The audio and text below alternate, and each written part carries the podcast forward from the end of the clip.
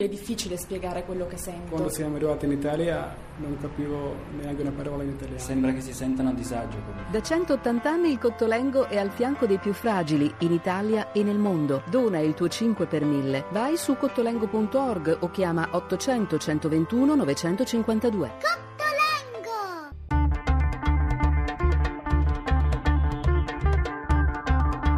Bianco e nero. 8 e 13 minuti, benvenuti a Bianco e Nero 800 05 0578, il numero verde per intervenire in questa puntata della nostra trasmissione dedicata alla scuola, anzi sarebbe meglio dire la buona scuola, cioè la riforma della scuola voluta dal governo Renzi e portata avanti dal ministro eh, per l'istruzione, l'università e la ricerca Stefania Giannini che questa sera è il nostro ospite, saluto subito. Ministro, buonasera dovrebbe già essere con noi, no, sta per arrivare. Eh, intanto saluto anche l'altro nostro ospite, eh, l'onorevole Gianluca Vacca, Movimento 5 Stelle. Buonasera onorevole Vacca. Buonasera a tutti. Componente della Commissione Cultura della Camera, proprio lì dove il disegno di legge La Buona Scuola atterrerà per cominciare il suo percorso parlamentare. Abbiamo già il Ministro, lo posso salutare? No, Ancora no, ce lo stanno passando. Pazienza, sentiamo la scheda di Daniela Mecenate che ci racconta un po' il tema della puntata. La scuola è su questo, ha detto Matteo Renzi, che ci giochiamo il futuro, ci giochiamo le chance di essere superpotenza mondiale. Fin dal suo insediamento il governo aveva fatto della riforma della scuola una delle sue priorità assolute, eppure a oltre un anno di distanza il provvedimento chiamato la buona scuola non ha ancora visto la luce. La riforma era partita in quarta a settembre scorso con una consultazione online e con la promessa di essere varata in tempi record con un decreto. Poi lo scorso 12 marzo la decisione del Premier di passare al disegno di legge, dunque al normale iter parlamentare con i suoi tempi. Il testo dovrebbe essere esaminato nei prossimi giorni dalla Commissione Cultura della Camera e approdare in aula, iniziando così il suo iter parlamentare, subito dopo Pasqua. Ma bisogna fare presto perché il termine ultimo per mantenere la promessa principale, quella dell'assunzione di oltre 100.000 precari, è il 31 maggio, data oltre la quale potrebbe essere troppo tardi per attivare tutti i vari adempimenti entro settembre. Intanto le opinioni sono divise sui contenuti della riforma che prevede tra l'altro l'introduzione degli scatti di merito per i professori e la figura del super preside, una sorta di manager che decide autonomamente anche sulla scelta dei docenti. E in questi giorni sono state lanciate anche nuove proposte, come quella avanzata dal ministro Poletti di ridurre le vacanze estive, che in Italia sono tra le più lunghe al mondo, e dedicare quel tempo, ad esempio, alla formazione in azienda. Come finirà? Faremo in tempo a cogliere quelle che Renzi ha definito le chance di crescita per il futuro. La buona scuola arriverà in tempi utili e saprà mantenere tutte le promesse, bianco o nero. Bianco e nero, queste le domande a cui abbiamo dedicato la nostra puntata sulla riforma della scuola, la buona scuola, a cui partecipano uh, il Ministro per la, l'istruzione, l'Università e la ricerca Stefania Giannini, che adesso è con noi. Ministro, buonasera. buonasera Grazie per buonasera averci, per averci raggiunto. E ri, ripresento ancora anche Gianluca Vacca, Movimento 5 Stelle, componente della Commissione Cultura, dicevo lì dove comincerà il dibattito parlamentare sul disegno di legge La buona scuola. Buonasera anche a lei, Vacca. Buonasera. Allora, io prima di, prima Prima di interpellare il ministro Giannini vorrei farvi risentire una cosa, proprio per capire quanta importanza questo governo, Matteo Renzi e il Presidente del Consiglio hanno attribuito alla riforma della scuola. Un po' eh, la vera firma del governo su questa legislatura. Gli americani direbbero una landmark, una, la, la, la, riforma simbolo di, quest, di questo passaggio. Sentiamo, sentiamo Renzi circa un anno fa. Vi propongo un patto, un patto educativo, non l'ennesima riforma non il solito discorso che propongono tutti i politici, adesso dobbiamo cambiare le regole del... No, vi propongo una cosa diversa. Abbiamo un anno di tempo per rivoluzionare la scuola italiana, ma soprattutto per darle importanza, perché i politici di solito quando parlano di scuola la mettono in fondo al sacco, la mettono come una delle ultime ruote del carro. La scuola è quello che resta, prima c'è da rifare la pubblica amministrazione, riorganizzare il bilancio dello Stato, sistemare i vincoli economici, tutte cose importanti, ma è la scuola il cuore di tutto. Se noi saremo in grado, nei prossimi 12 mesi, di ripensare a come l'Italia investe sulla scuola, allora costruiremo la crescita dei prossimi vent'anni. Allora, Ministro, questo era Renzi presentando proprio la buona scuola. Io le vorrei chiedere se, secondo lei, questo anno che è passato ha un po' rispettato questo patto che Renzi evocava, qualcosa più che una riforma, una traccia da lasciare nella, nell'evoluzione di questo Paese, o se invece, insomma, non tutto è andato come si sperava.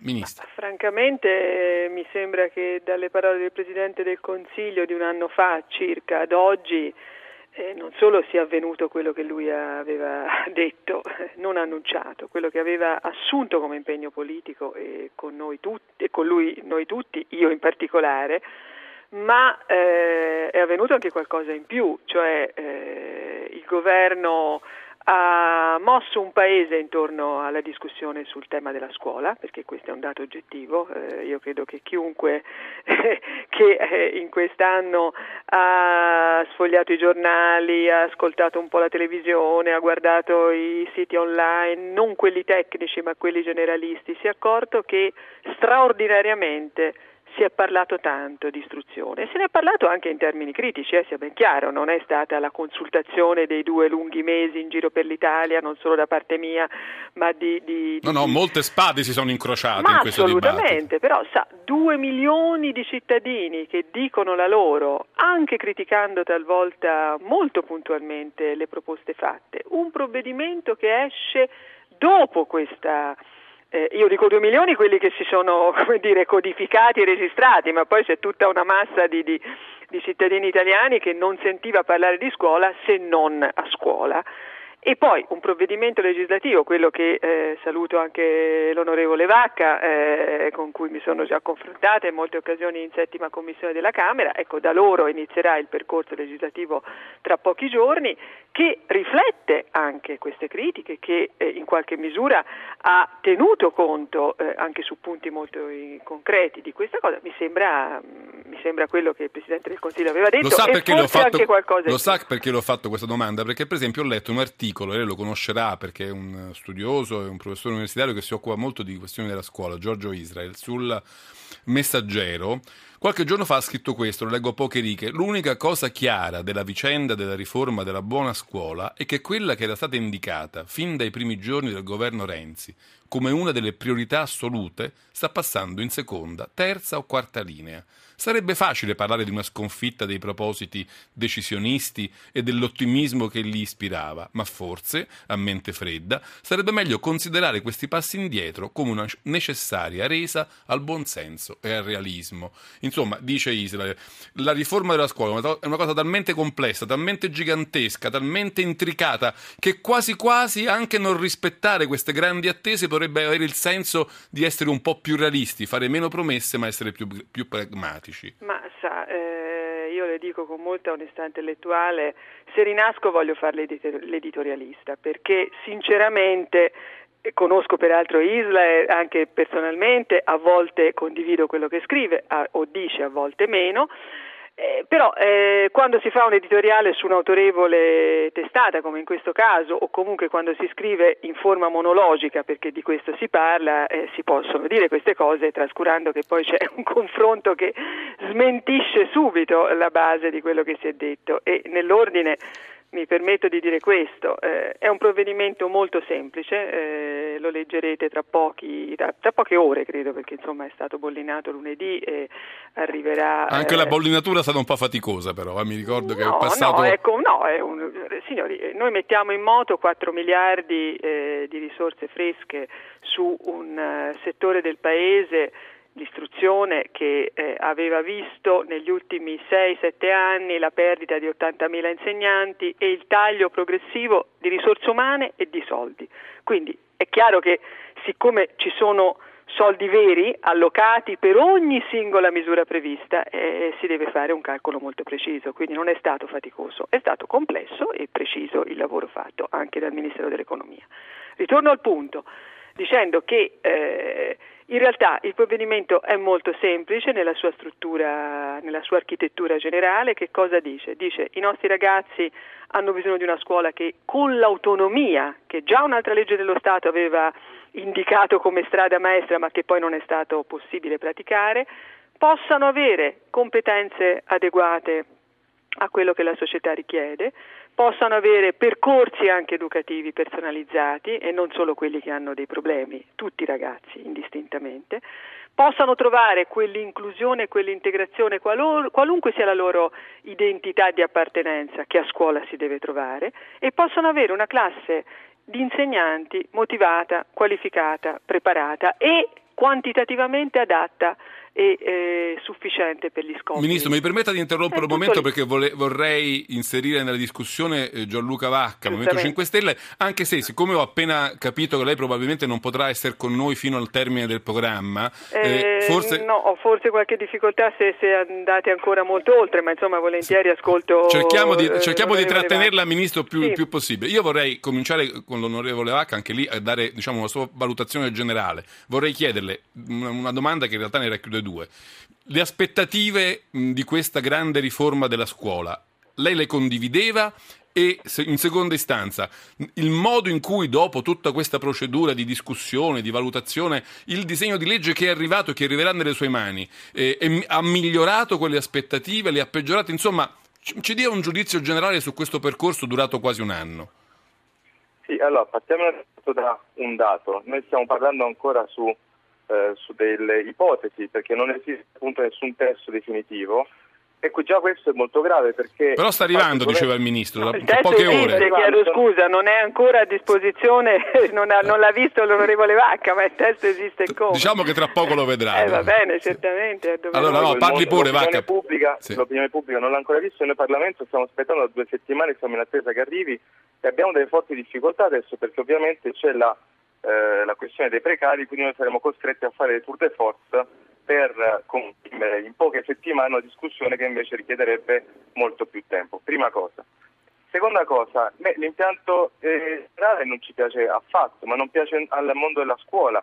Noi stiamo ricevendo ormai centinaia di segnalazioni, sono, continuamente ci sono proteste qua davanti a Montecitorio, perché il mondo della scuola si sta ribellando, perché Diciamo una cosa anzitutto, non è una riforma, perché le riforme si fanno con dei finanziamenti aggiuntivi e questa, questa, invece questi provvedimenti, è vero che c'è un miliardo per la buona scuola, ma il Ministro non dice e il Governo Renzi non dice che nella legge di stabilità c'era un miliardo e 400 milioni di tagli al comparto. Quindi è semplicemente il gioco delle tre carte. Taglia da una parte sempre sulla scuola e sempre sull'istruzione per rimettere da un'altra parte che invece... Quindi dice, lei dice sono soldi illusori. Esatto, assolutamente soldi, lo dice la legge di stabilità. Non, poi, Questo è inesatto, ma poi se mi dà Ministro, no, certo, tra, tra, poco torno da lei. Certamente, no, no. Allora, poi, diciamo che l'impianto nel generale non ci piace affatto perché siamo a una delle più grandi prese in giro a danno dei docenti precari. Renzi, il Premier Renzi aveva promesso 148.000 assunzioni in maniera anche solenne a settembre e adesso se queste assunzioni andranno in porto e se le reali intenzioni del governo sono quelle di assumere dei docenti precari, cosa che inizio a dubitare, ne avremo al massimo 100.000, quindi due terzi di quelle promesse. Me all'estero 100.701 leggo nelle ultime, nelle ultime notizie, quindi... esatto, comunque sono tanti, 100.000 assunti. Insomma, Ma sono una cifra che mi creda, tradotta in un'altra lingua ti chiedono due volte di ripeterlo perché sembra che non sia vero. E... Però sono, sono tante... Si concluda Vacca che voglio tornare dal Ministro per sapere sì. un po' di risposte, sì. Prego, no, concluda il suo anche pensiero. i criteri con cui verranno assunti i docenti, ovviamente noi eh, vi contestiamo, poi dopo avremo modo magari di parlarne. Sì, sì, ci arriveremo. Però sta di fatto che il governo ha promesso di... Eh, lo stesso ministro nel 22 febbraio aveva fatto, un, cito un esempio, con gli idonei al concorso, promettendo loro che sarebbero stati rientrati in questo piano assunzioni e oggi mi arrivano mail, centinaia di mail degli idonei, del concorso, gli idonei del concorso che invece sono esclusi da questo piano. Il famoso concorso di... del 2012, no? Questo, esatto, il concorso pro, cosiddetto concorso pro, l'ultimo concorso che è stato Vacca, la fermo un momento anche perché ho l'impressione che poi lei resterà solo nella seconda parte e avremo molto da discutere io e lei su questo tema. Eh, torno dal ministro Giannini perché sì. da un lato Vacca dice eh, dovevano essere 140, so, 140.000 saranno soltanto 100.000, ci dovevano essere 8 miliardi, invece quei miliardi in una parte li levano dall'altra li mettono. Ma c'è anche un altro punto perché molti critici di questa riforma, penso per esempio ministro, all'ex ministro Gelmini che dice non è una riforma, è soltanto un piano di assunzione istituzioni. Oppure penso alla Fondazione Agnelli, Andrea Gavosto, che ha detto al miglioramento della qualità dell'insegnamento si è anteposta di fatto l'urgenza di risolvere un problema di mercato del lavoro. Quindi Alcuni avanzano il dubbio che sì, si fa molto sul versante delle assunzioni, dei precari, ma che in realtà poi si faccia solo questo. Quindi eh, è, è messa in mezzo a una tenaglia di critiche, Ministro. Ma guardi, non mi spaventano le critiche perché ho la solidità, eh, e non solo io ovviamente, di un percorso di un anno eh, di riflessione, di meditazione approfondita sui eh, blocchi importanti di questo disegno di legge. Sono convinta che con onestà intellettuale, quando verrà letta, Ministro, mi deve, mi sia... deve, scusare, però purtroppo eh, la discussione è molto serrata. La sigla ci dice che sta arrivando il giornale regionale. Io la devo pregare di rimanere in attesa per qualche minuto. Subito dopo la richiamo, la lascio rispondere per tutto il tempo necessario e poi la salutiamo. Se è d'accordo, procediamo così perché devo dare il via libera al GL regionale se no, no non ho il tempo di farle, eh, di farle concludere il suo pensiero. Eh, ci risentiamo tra poco a bianco e nero, adesso via libera al GR regionale.